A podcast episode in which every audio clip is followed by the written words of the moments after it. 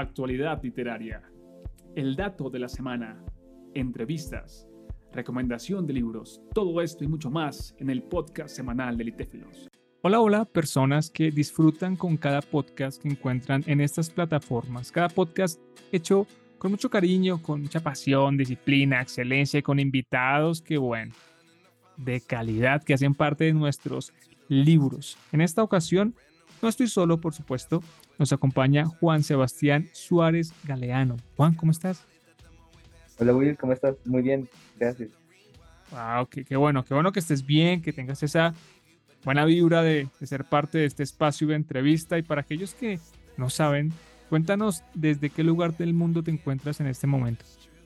Eh, bien, yo te hablo desde Bogotá, Colombia. Estamos muy cerquita, creo. wow, pues mira, genial. Saludos a cada persona que nos sigue desde Bogotá, Colombia, y que bueno que está ahí atento, atenta para escuchar y conocer un poco más de Juan. Juan, ¿qué haces? ¿A qué te dedicas? ¿Trabajas? ¿Estudias? Eh, bien, actualmente dedico eh, la mitad de mi tiempo a, a, un emprendimiento que estoy sacando adelante, es de comida, y la otra mitad del tiempo a trabajar en mi escritura. Sigo escribiendo cosas. Comprendo. ¿Y ese emprendimiento de qué es, Juan?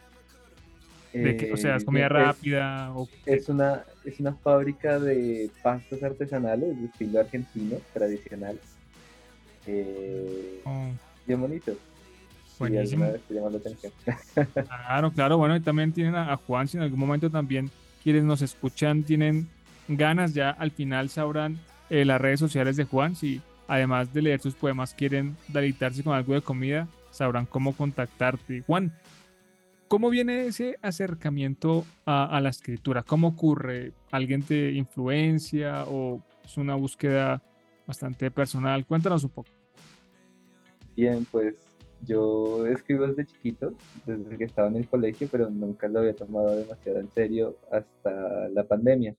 Cuando llegó la pandemia y estaba encerrado, eh, empecé a escribir todos los días un poco, eh, adelantando, adelantando un blog por ahí que tenía escondido.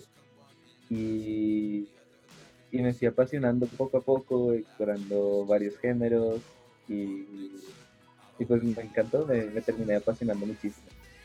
Oh, tremendo, creo que para muchas personas, bueno, no, creo que en general la pandemia tuvo un impacto tremendo de muchas maneras en el mundo y mira, en tu caso te permitió ese acercamiento, ese vínculo más profundo con, con la escritura en un momento de mucha tensión. La verdad, súper complejo. Y bueno, sigues escribiendo, sigues explorando, sentías un poco de, de, pena, vergüenza compartiendo lo que escribías o sentías más bien tranquilidad en hacerlo?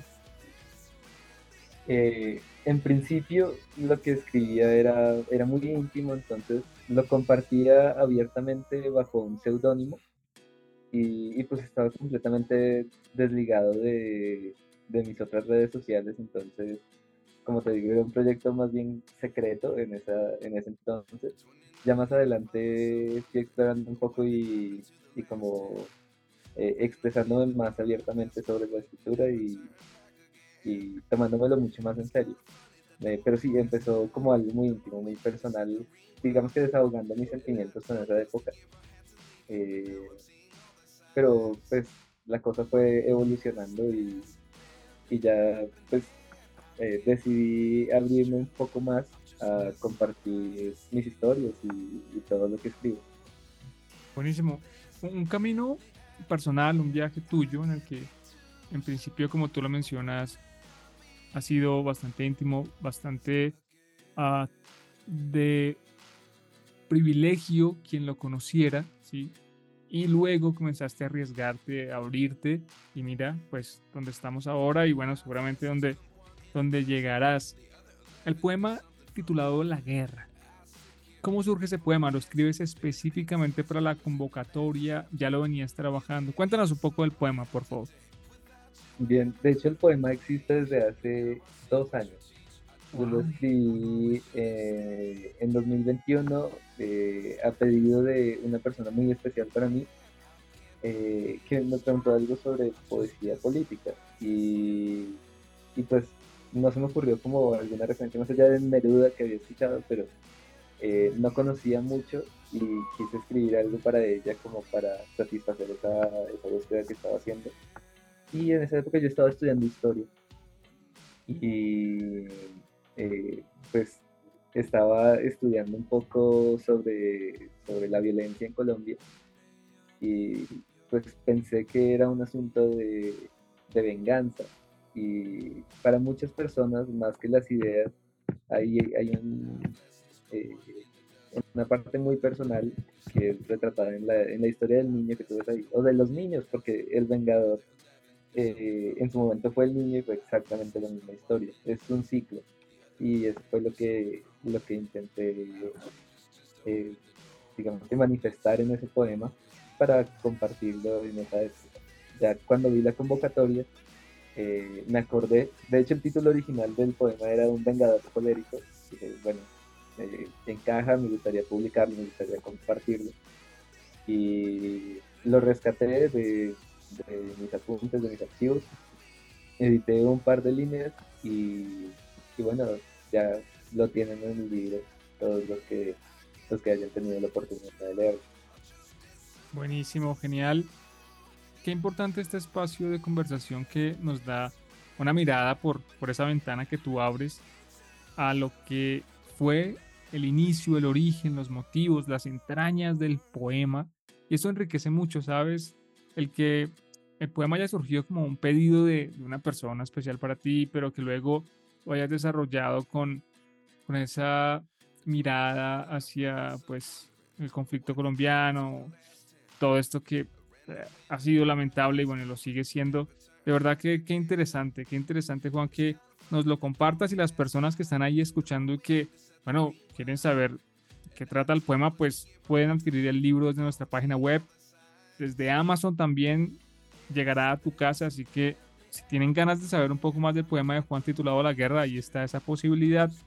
Y Juan, las personas que nos escuchan, que han quedado un poco picadas, bastante picadas con el tema del poema, que quieren leerlo, sentirlo, ¿cómo pueden encontrarte a ti en redes sociales para seguirte, para enterarse si sigues publicando, si sigues compartiendo por allí tu camino, tu sentir? Bien, eh, tengo mi Instagram personal que es arroba eh, JVS Suárez GA y también un proyecto de poesía que, estoy adelantando y, voy alimentando poco a poco que es arroba eh, bate con V raya al piso nómada.